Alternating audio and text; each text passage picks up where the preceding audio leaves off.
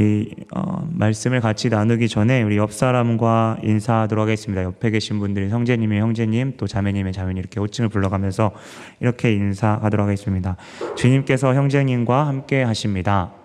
주님께서 네, 형제님과 함께 하십니다. 네, 아, 네, 아, 오늘 어, 감사하게 또 어, 갈라디아서 긴 여행을 어, 마무리하는 시간입니다. 우리의 유일한 자랑이라는 제목으로 어, 여러분과 함께 하나님의 말씀을 함께 어, 상고해 보려고 합니다. 어, 오늘 바울은 갈라디아 성도들에게 끝 인사를 전합니다. 어, 바울이 마지막 그 오늘 갈라디아서의 그 말씀에서 어, 나의 모습 가운데 더 이상 괴로움을 잊게 하지 말라라는 그 의미로 추측해 봤을 때 바울이 지금 마음의 상태는 엄청난 괴로움이 있는 상태였습니다. 갈라디아서를 우리가 조금 되짚어 봐서 1장부터 우리가 다시금 생각해 본다면 바울은 어, 첫사랑을 잃어버렸던 갈라디아 성도들에게 그들이 회복해야 되고 기억해야 되고 좀 불편한 이야기지만 강도 높게 명령으로 너희가 돌이켜야 되는 것이 무엇인지를 이야기하고 있습니다. 그러면서 오늘 말씀 11절에 보면 내가 이 손으로 큰 글자로 너희에게 하고 싶은 말을 쓴다 라고 이야기하죠. 어, 학자들이 많은 추측이 있지만 저에게 좀 다가왔던 어, 어떤 해석 방법은 바울이 이제는 마지막 정말 계속해서 반복하고 있지만 이제는 마지막으로 다시 한번 끝으로 이 편지를 마무리하기 전에 어, 다시금 반복해서 말하지만 가장 중요한 메시지를 오늘 마음의 절규 가운데 하고 있는 모습을 오늘 보게 됩니다. 바울이 말하죠. 여러분에게 억지로 할례를 받도록 하려고 하는 사람들이 있습니다. 그들은 육체를 꾸미기를 좋아하는 사람입니다. 그래서 그들은 그리스도의 십자가를 따르면 박해를 받을 거라 두려워하고 있습니다. 여러분, 이러한 사람들은 예수를 믿지만 내 삶은 내 계획, 내가 계획해 놓은 그 이상적인 삶으로 한 걸음 한 걸음 나아가기를 그렇게 원하는 사람들을 말하고 있습니다. 바울이 오늘 그러한 사람들을 육체를 꾸미기를 좋아한다 라고 이야기하고 있죠. 여러분 여기서 육체는 단순히 얼굴이나 아니면 몸의 어떤 치장만을 절대 이야기하는 것이 아닙니다. 어, 그들의 육체가 좀 더 편하고 즐기며 사는 데에 그들의 인생의 목적을 두면서 동시에 하나님을 섬기는 것입니다. 그런데 여기서 그들이 믿지 않는 자들과 다른 점은 그들이 이미 십자가의 박해를 알고 있었다는 점입니다. 그것을 추측할 수 있는 것은 그들의 십자가의 박해를 면하려고 다시 말하면 피하려고 하는 그 모습 가운데 이미 그들은 십자가의 복음에 대해서 알고 있었고 십자가의 박해가 무엇인지도 그들은 알고 있었던 사람입니다. 그들은 십자가의 복음을 그들이 바로 알고 그들이 행할 경우에 그들이 누리고 있는 것을 다 잃게 되는 그 두려움과 그 고난을 그들은 생각했기 때문에 그 줄에 서 있기를 머뭇거렸던 사람들입니다. 그들에게 할례는 그리스도의 박해를 피할 수 있으며 외형적으로 그리스도인이라고 정당화할 수 있는 강력한 근거가 되었습니다. 로마에게는 정치적이거나 군사적으로 피해를 보지 않고 유태인들에게는 같은 동족이었던 유대인들에게는 종교적으로 피해를 보지 않는 젠틀하고 안정적인 삶을 살 수 있는 강력한 방법 중의 하나가 할례였습니다. 거기에 할례가 구약 시대부터 하나님의 언약 백성이라는 어떠한 증거, 표징이라고까지 하나님께서 말씀하셨기 때문에 이 할례는 이 이스라엘 백성들이 자신들의 주장을 합리화하는데 엄청난 강력한 근거가 되었습니다. 완전히 완전한 금상첨화였죠. 하나님까지 어, 근거로 내세울 수 있었으니까요. 그렇게 그들은 좀 더 마음의 무거운 짐을 덜고 쉽고 편하게 하나님을 섬길 수 있었습니다. 그들도 모르게 내면 안에 신, 신들을 섬기고 있는데도 불구하고 마치 그 예레미야의 남유다에 멸망하는 그 백성들의 역사와 똑같은 역사를 반복하고 있는 오늘 갈라디아 성도들의 모습입니다. 바울은 이것을 정확하게 꼬집으면서 이야기합니다. 13절입니다. 할례를 받은 사람들이 스스로 스스로도 율법을 지키지 않으면서 여러분에게 할례를 받게 하는 것은 여러분의 육체를 이용하여 자랑하려는 것입니다. 바울은 이미 알고 있었죠. 그들이 할례를 요구하는 것은 겉으로 헌신하는 모습을 보이면서 그들이 유대인이면서 기독교인으로 하나님의 그 구원의 울타리 안에 자신들은 들어가 있다는 그 심리적인 안정을 위해서 그것들 합리화하기 위함을 바울은 알고 있었습니다. 그리고 그것은 그들에게 그 육체의 할례를 따르는 자들에게 그것은 자랑이 되었다. 라고 이야기하죠. 여러분, 여러분에게 자랑은 무엇입니까? 어, 자랑하면 어린아이가 그쵸 학교에서 선생님한테 칭찬을 받고 이렇게 와가지고 엄마 나 선생님한테 오늘 칭찬 받았어 이런 것도 자랑이 될 수 있겠고요. 아니면 내가 가진 어떠한 달란트 이러한 부분이 자랑이 될 수도 있겠고요. 아니면 내가 사랑하는 사람이나 내가 좋아하고 내가 가까이 있는 사람들이 어떤 것들이 자랑 어, 좋은 결과가 있게 되면 나 또한 그것들을 다른 사람에게 자랑하게 됩니다. 어, 자랑이라는 것 자체는 저는 중립적일 수 있다고 생각합니다. 하지만 여기서의 자랑 바울이 어, 어, 자랑이라는 그것들을 좀 본질적으로 좀 이야기하면 어, 조금 자랑에 대한 그 안 좋은 부분이 있다는 사실도 우리는 어, 동시에 보게 되는데요. 아, 보통 우리가 자랑에 대해서 생각해 볼 때 자랑은 우리가 어떠한 사람인지 더 가치를 높여주는 도구 중의 하나입니다. 과하지 않는다면 자랑을 통해서 내가 좀 더 가치 있는 사람이 된다고 생각할 수 있게 되고 다른 사람에게도 좀 더 괜찮은 사람으로 내가 보여질 수 있, 게 되죠. 그러한 자랑을 통해서 사람들은 삶의 의미를 찾는 경우도 있고 그렇게 점점 얻게 되는 명예는 우리를 기분 좋게 합니다.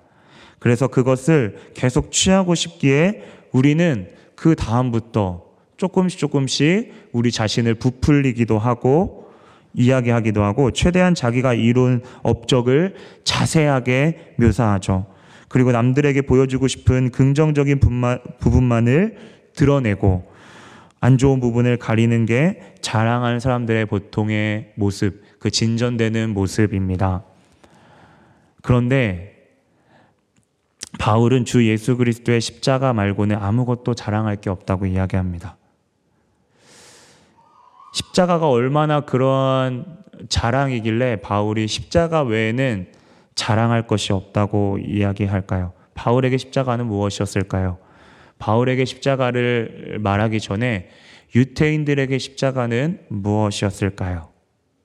그걸 어떻게 인식했을까요? 우리에게 십자가가 거룩한 상징으로 보통 이야기됩니다.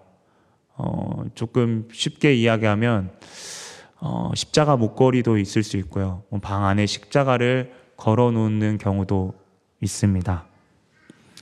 그런데 성경은 십자가가 유대인들에게는 어, 그 혐오와 공포로 인식되었다고 우리는 어, 알수 있는데요. 십자가가 아마 그들에게 이렇게 인식되었으리라 생각됩니다. 여러분 한국에서 영화를 보게 되면 어, 물고문이나 어, 전기 고문을 하는 수갑이 있는 의자를 여러분 좀 떠올릴 수 있을 겁니다. 아니면 일제시대 때 만세 자세를 실처, 실컷 하라고 두 손을 위로 하고 묶어 놓은 뒤 어, 매달아, 매달아 사정없이 두들겨 팼던 고문 틀을 여러분 생각하면 그 십자가와 동 비슷하게 우리가 인식할 수 있을 겁니다. 그렇게 십자가는 신성모독을 하거나 반역한 자에게 인간으로서 가장 수치를 맛보게 하는 도구였습니다. 그래서 성경은 십자가가 유대인에겐 꺼리는 것, 즉 십자가를 볼 때마다 치를 또는 도구였습니다. 어쩌면 그러한 고문의 틀이라고 우리가 비슷하게 생각할 때 어, 십자가가 그러한 것들을 볼 때마다 어, 유태인들은 고문하고 가장 힘들게 죽어야만 하는 그러한 모습들을 떠올렸을 겁니다. 이방인에게는 미련한 것이라고 되어 있죠. 다시 말하면 이방인 입장에서는 그리스도인들이 편하게 살고 그냥 로마의 법대로 그냥 거기에 맞춰가면서 편하게 살면 되는데 굳이 저항해서 불구덩이로 스스로 들어가는 그러한 무분별하고 미련한 사람들의 최후라고 그 이방인들은 생각했을 것입니다. 그렇게 자신들을 자랑하고 대항했던 사람들이 결국 십자가 앞에서 수치와 모욕을 당하면서 너희가 아무리 길고 날뛰어도 결국 이렇게 최후를 맞이할 것이다. 라는 그 십자가는 사람들에게 무력, 무기력과 무력함과 실패와 저주의 상징이었습니다. 예수를 믿는다는 것은 이렇습니다. 바울은 예수를 믿는다는 것은 이렇게 세상 사람들이 보기에 미련한 짓이라고 말합니다. 시간 낭비 정도가 아닙니다. 예수를 믿는다는 것은 보이지 않는 것을 추구하는 믿지 않는 사람들에게는 미치광이와 같은 사람으로 보일 수 있으며 이 시대에 돈 없이는 안 되는 이 세상 가운데 그렇게 시간을 모아서 어떻게 돈을 모을지 고민하는 사람들에게 우리는 바보처럼 보입니다.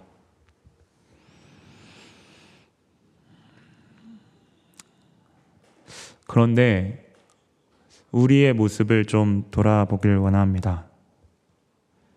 여러분, 그러한 십자가의 아, 모습 가운데 그것이 진리라고 따랐고 그것을 목숨 걸고 지켰던 수많은 사람들이 있습니다. 아, 그런데 이와 완전히 반대로 예수를 믿는 자들에게 십자가를 피하고 십자가만은 피했으면 좋겠다 생각하며 예수를 믿으려고 하는 사람들이 너무나도 많습니다. 예수가 어떻게 우리를 사랑해 주셨는지 생각하기보다 예수를 통해서 내가 좀 더 나은 삶을 살고 싶은 사람들이 많다는 사실입니다. 어, 좁은 길은 내가 아닌 다른 사람들이 가는 길이고 그들을 통해서 그런 걸음을 한 걸음씩 걸어가는 사람들을 통해서 감동은 받지만 정작 그 길을 가려고 하지는 않습니다. 그들에게는 십자가의 길을 걷는 삶이 마음속으로는 편치가 않습니다. 그리고 머릿속으로 죄인임을 알 뿐이지 내가 얼마나 추악한 죄인지는 전혀 알지 모름, 알지 못합니다. 저 사람보다는 깨끗하다고 생각하죠. 조금 남을 도와줬다고 좀 더 나은 사람이라고 생각합니다. 내가 여기 서 있는 것이 남들보다 좀 더 헌신했고 그래서 이러한 은혜를 누리는 것은 당연하고 마땅하다는 착각 중에 착각을 하고 가는 사람들이 있습니다. 용서는 하지만 사회에서 추방당했던 사람들이 다시 돌아올 경우에 다시 사회에 들어오는 것을 정, 절대 용납하지 않습니다. 영혼을 죽으라 외치면서 사랑하라 외치려면, 외치면서 진짜 죽어가는 영혼을 보고 외면합니다. 십자가는 그가 조금 나은 사람임을 대언하는 도구일 뿐입니다. 사실 다른 사람 이 이야기가 아니라 설교를 묵상하는 가운데 하나님께서 비춰주신 저의 모습입니다.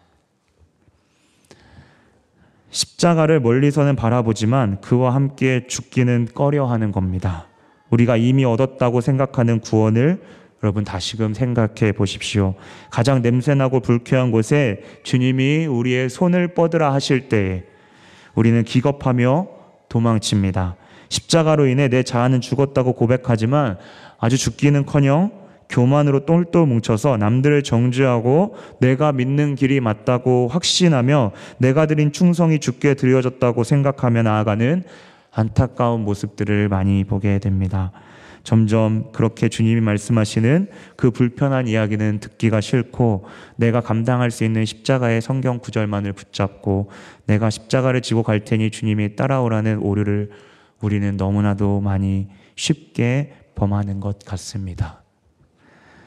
십자가는 완전한 복종과 내가 편하고 싶어 하는 것들을 포기하고 인내하며 걸어가야 하는 길인데 실컷 예배하고 열심히 불평하는 우리의 모습은 예수님은 그 안에 보이지 않습니다. 그들에게는 마치 멋진 콘서트에서 함께 뛰노는 예수님만이 그려질 뿐입니다. 그것에 열광하는 예수님만 그려지죠. 예수님을 믿는 사람은 무조건 다 가난하게 살아야 하고 우울하게 살아야 된다는 것을 저는 말하려고 하는 것이 절대 아닙니다. 그 마음의 동기가 예수의 그 수치와 고통을 인정하는 가운데 그것이 본래 내가 짊어져야 하는 수치임을 마음 깊이 오늘도 동의하고 있는가 묻고 싶은 겁니다. 적어도 주님이 주신 십자가의 사랑은 그분 자신을 완전히 포기하신 것입니다. 우리는 우리가 가진 것에서 손해를 보지 않는 한 포기하는 가운데에 우리의 포기를 남들에게 자랑하지만 예수님은 죄인인 우리가 감히 어떻게 우리가 재지 못하는 감히 측량하지 못하고 우리가 감히 가늠하지 못하는 그 십자가에서 우리가 생각하는 수치의 인간의 수치의 정도가 아니라 그것을 더 포기하고 더 낮아지셨습니다. 인간으로 인정받지 못하는 노예보다 더 낮아지는 수치스럽고 더 비참해진 발가벗겨진 채로 온갖 수많은 조롱을 받으면서 십자가에서 가장 긴 시간 동안 여러분 많이 이러한 묘사를 들으셨을 겁니다. 어, 뼈가 이 숨 쉬는 그 공간을 막고 있기 때문에 숨을 쉬려면 온 힘을 다해서 올라가야 합니다. 그러다가 힘이 빠지면 또 내려오게 되죠. 그렇게 십자가상에서 힘을 줄 때에는 또 어떤 일이 일어나나요? 십자가에서 옥죄고 머리에서 옥죄고 있는 그 십자가의 관이 더 머리를 짓누르고 있는 거죠. 그 가장 긴 시간 동안 사람들의 수치를 받으며 발가벗겨진 채로 예수님은 그렇게 죽으셨습니다. 중요한 것은 이 수치가 내가 당해야 되는 수치라는 게 마음 깊이 동의되는가입니다. 바울은 오늘 이 수치가 나에게 자랑이라고, 유일한 자랑이라고 말합니다.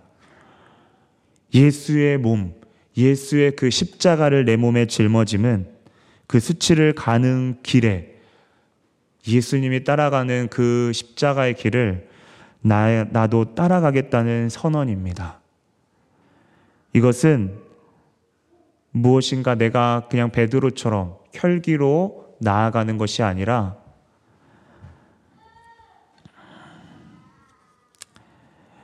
인내하는 그 가운데에서 하나님께서 그 십자가, 예수님께서 그 십자가의 죽으심으로 얻었던 그 영생이 그 하나님과 끝까지 함께하는 것을 우리가 감히 묘사하거나 가늠하거나 생각할 수 없을지라도 이미 우리 가운데 예수 그리스도를 믿고 또 그 구원의 기쁨을 맛보게 하셨을 때의 그 영원한 평강과 샬롬이 세상 끝날까지 영원토록 우리와 함께하는 그 주님이 주시는 그 면류관을 바라보면서 나아가는 그 가운데의 첫 걸음이 바로 우리가 예수를 따르겠다는 겸손한 마음 가운데 나오는 선언입니다.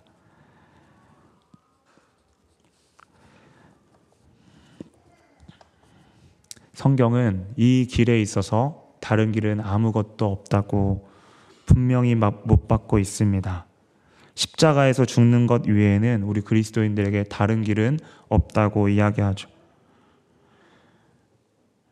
여러분 당시에 이것을 피하려고 하나님을 등에 업고 그들의 주장을 했던 할례를 어, 할례를 내세웠던 사람들의 어떠한 모습을 바울은 이 근간을 어, 완전히 부시려고 했던 겁니다. 여러분 십자가상에서 여러분을 위해서 이렇게 주님이 말씀하신다면 여러분 어떻게 대답하시겠습니까? 나는 너 때문에 여기 있다. 내가 지고 있는 것은 너의 죄며 내가 당하고 있는 것은 바로 너의 저주이다. 내가 지불하고 있는 것은 너의 빚이며 내가 죽고 있는 것은 너의 죽음이다. 여러분, 사람들은 이 불쾌한 이야기와 굴욕을 싫어합니다. 어떻게 알 수 있나요? 조금 더 불편한 이야기지만 전하는 우리 또한 이것을 상대방이 싫어한다고 생각하고 이러한 복음을 전하기를 꺼려 합니다. 하지만 성경을 보십시오. 그들은 고난을 통해서 더 나은 사람으로 인정받고 추앙받기를 원하지 않았습니다. 그저 생명이 오직 예수께 있다는 것을 알았습니다. 그것이 얼마나 가치 있고 그래서 그 죽음은 얼마나 귀하고 자랑해야 되는 사실인지를 그들은 알았습니다. 예수 믿는 그들에게는 이 땅의 부귀영화가 단 하나도 관심이 없었습니다. 그리고 가장 수치스럽고 남들에게 너희 하나님은 살아계시냐고 물을 때 주님께 그저 저들을 불쌍히 여겨달라고 기도했던 자들입니다. 성경은 그들을 세상이 감당하지 못하는 사람이라고 말했습니다. 수많은 매를 맞고 떠돌아다니며 가진 것 없고 허름하고 누추하며 돌로 맞기도 하고 추행과 욕을 듣는 가운데서도 오직 예수만 바라봤습니다. 그들에게 남겨진 것은 온갖 상처뿐이었습니다. 하지만 성경은 그것을 예수를 위한 흔적이라고 이야기합니다. 여러분, 교회 안에서도 많습니다. 수많은 상처를 받습니다. 교회 오면 좀 더 사랑이 많을 것 같고 그런 공동체 가운데 내가 사랑을 더 덧입을 것 같은데 나는 주님 안에서 참고 참고 또 참는데 계속 나를 상처 주고 하는 그러한 가운데 주님 내가 언제까지 인내해야 합니까? 그런데 예수님은 그것은 나를 위한 상처, 흔적이다. 라고 이야기합니다. 여러분, 그들에게는 예수 믿는 그들에게 중요한 것은 새롭게 지음받은 하나님의 자녀, 백성이 되었음, 되는 것이었습니다. 오늘 성경에도 쓰여 있죠. 그들에게 더 이상 세상의 자랑은 무가치한 것이었습니다. 이것은 다른 종교에서 말하는 단순한 해탈을 의미하지 않습니다. 오히려 예수님이 우리에게 걸어가시는 길을 끊임없이 고민하고 그 가운데서 내 평안을 위해서 포기하는 것이 아니라 주님이 베풀어 주신 사랑이 너무 커서 그것을 감히 가늠하지 못하고 측량할 수 없어서 내 힘으로는 그 길이 안 되니까 주님께 계속 붙잡아 달라고 고백하면서 넘어지면 또 일어서고 자빠지면 또 일어서서 걸어가는 그러한 사람들이었습니다. 우리가 보기에는 그런 사람들이 잔잔한 CCM 음악에 깔리고 그런 사람들의 모습을 보면 그러한 모습이 멋지게 포장돼서 보일 수도 있지만 전혀 그 상황은 그렇지 않게 오히려 피하고 싶은 우리에게는 피하고 싶은 그 사람의 모습처럼 그렇게 세상을 살다가 이름도 빛도 없이 떠났습니다. 그런데 이러한 바울은 예수를 줬던 이러한 사람들, 그러한 규칙을 따른 사람들을 하나님의 이스라엘, 즉, 하나님의 진 짜 백성이라고 말합니다. 이 백성은 내면적인 이스라엘 백성이고, 이 말은 즉, 하나님이 처음 우리 갈라디아서 전체에도 봤듯이 아브라함을 통해서 하나님이 어, 당신의 백성을 구원하시겠다고 처음 복음을 선포하시고 복음 자체가 하나님이 구원하시겠다라는 의미를 가지고 있죠. 말씀하시고 그 아브라함의 자손이다. 누구든지 주님을 예수 그리스도를 믿는 자마다 바로 동일한 아브라함과 아브라함의 자손, 동일한 복을 누릴 수 있다.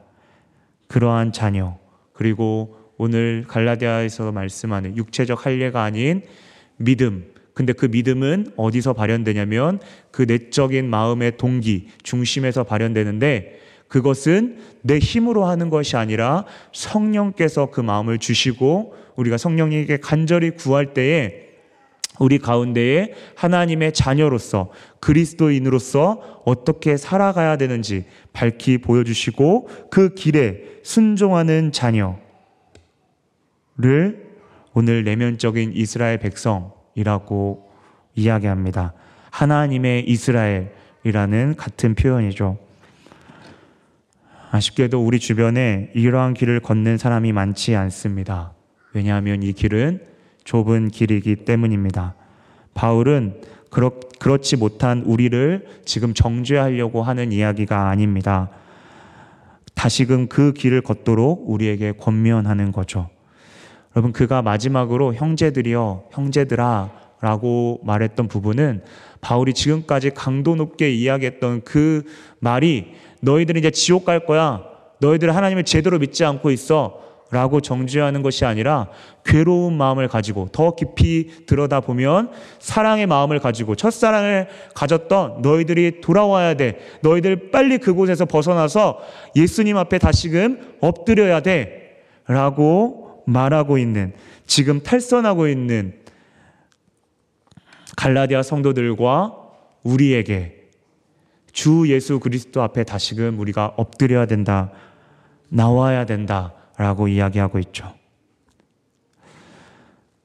바울은 마지막으로 축도를 하면서 마치는데요. 그 가운데에서도 십자가의 은혜만을 강조합니다. 너희 무리 가운데 주 예수 그리스도의 은혜가 있을 거라. 여러분 은혜가 무엇이 어떠한 은혜인가요? 우리가 어떠한 은혜를 추구해야 되나요? 여러분 감동적인 설교, 감동적인 예와 거기서 은혜를 추구하십니까?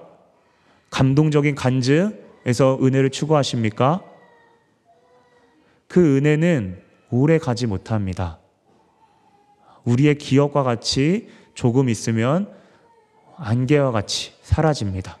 하지만 우리가 붙잡아야 될 유일한 은혜, 그것은 바로 우리가 지금까지 계속해서 고백했고, 바울이 오늘 축도 가운데서도 마지막으로 강조하고 싶었던 주 예수 그리스도의 십자가의 은혜만을 우리는 붙잡고 살아가야 합니다. 여러분, 우리에게 적용해 본다면요. 어쩌면 우리의 친구들, 우리가 전도하려고 하는 그러한 사람들은 우리가 예수님을 믿으면서 더 성공하고 예수님을 믿으면서 더 나은 사람으로 변화되는 그 모습을 보는 것보다 어쩌면 내 삶에 계속해서 막히는 모습이 보이고 내 삶은 뺑 돌아가는 것 같아 보이고 남들은 뻥뻥 뚫리는 그 길을 마음껏 생각하는 대로 그리는 대로 살아가는데 예수 믿는 사람들은 자꾸 뭔가가 막히고 안 되고 하는 그 과정 가운데에서 그들이 어떻게 반응하고 있는지, 그들이 어떻게 생각하고 행동하는지를 보고 있고 어쩌면 정말 예수를 따르기를 고민하는 믿지 않는 사람들은 우리가 그 중요한 순간 가운데에 예수 그리스도를 붙잡고 있는 그 모습을 그들은 기대하고 있는 것이 아닌지 저는 조심스럽게 생각합니다. 이제 실체는 드러났습니다. 육신적인 할례는 겉으로는 하나님이 함께 하신다는 언약을 등에 업은 표시였지만 그 포장 사이에 내가 편하게 내 생각대로 내 육신이 좋아한 대로 주님을 섬기는 모습을 말하고 있습니다.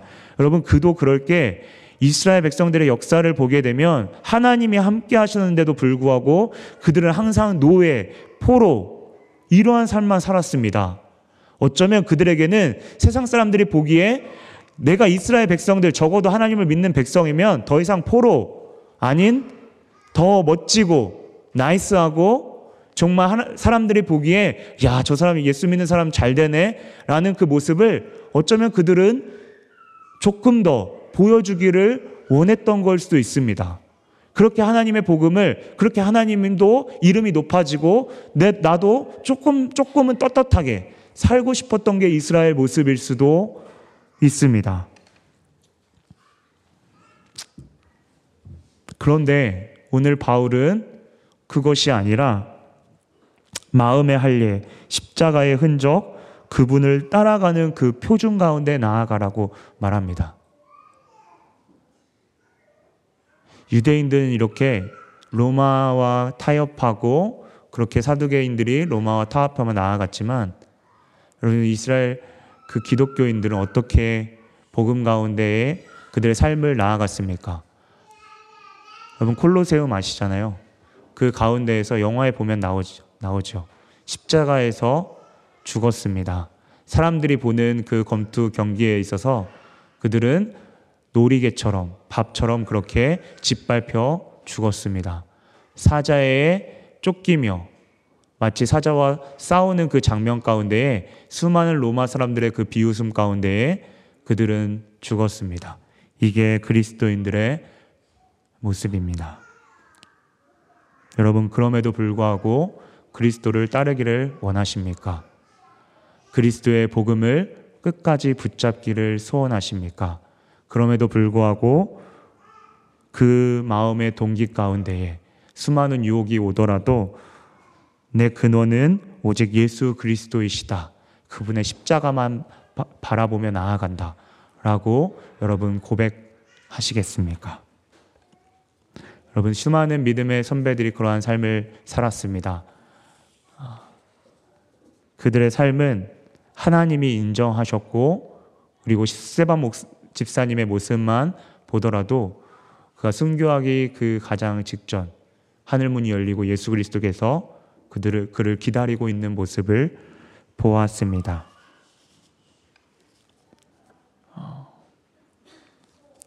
사랑하는 성도 여러분,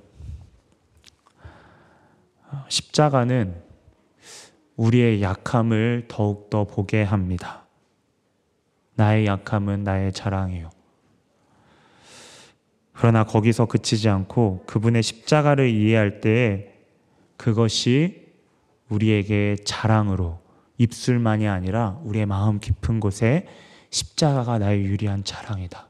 나의 유일하게 붙잡아야 할 자랑이다. 평생의 나의 자랑이다.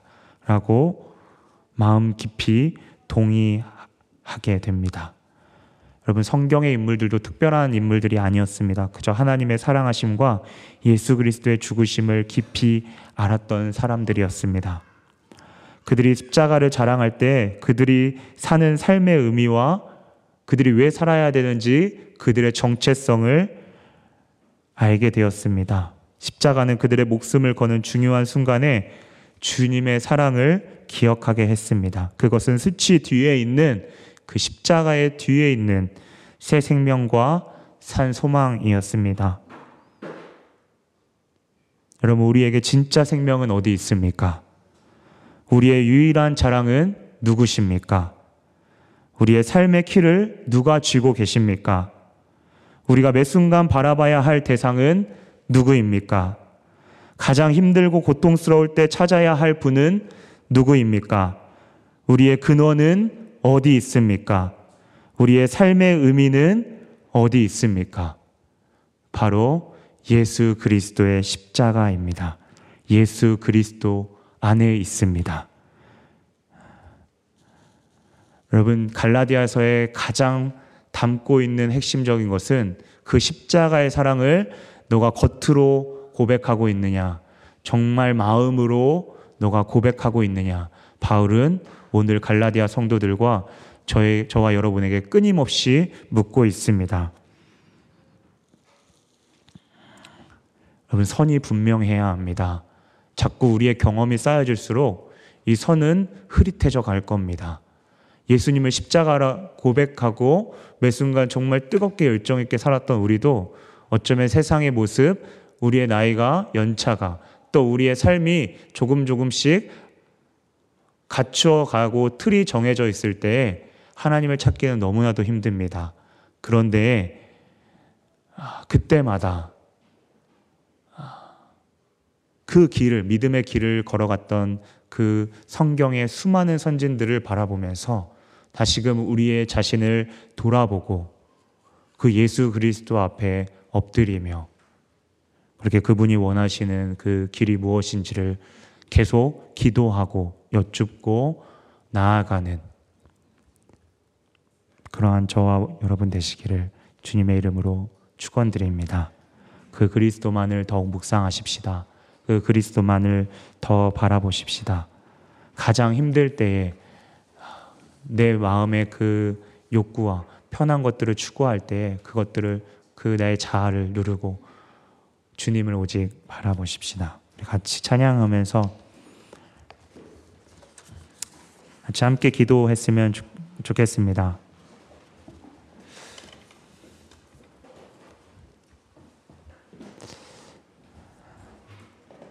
여러분 십자가에 대한 설교 우리 참 많이 들었던 것 같습니다. 그렇죠.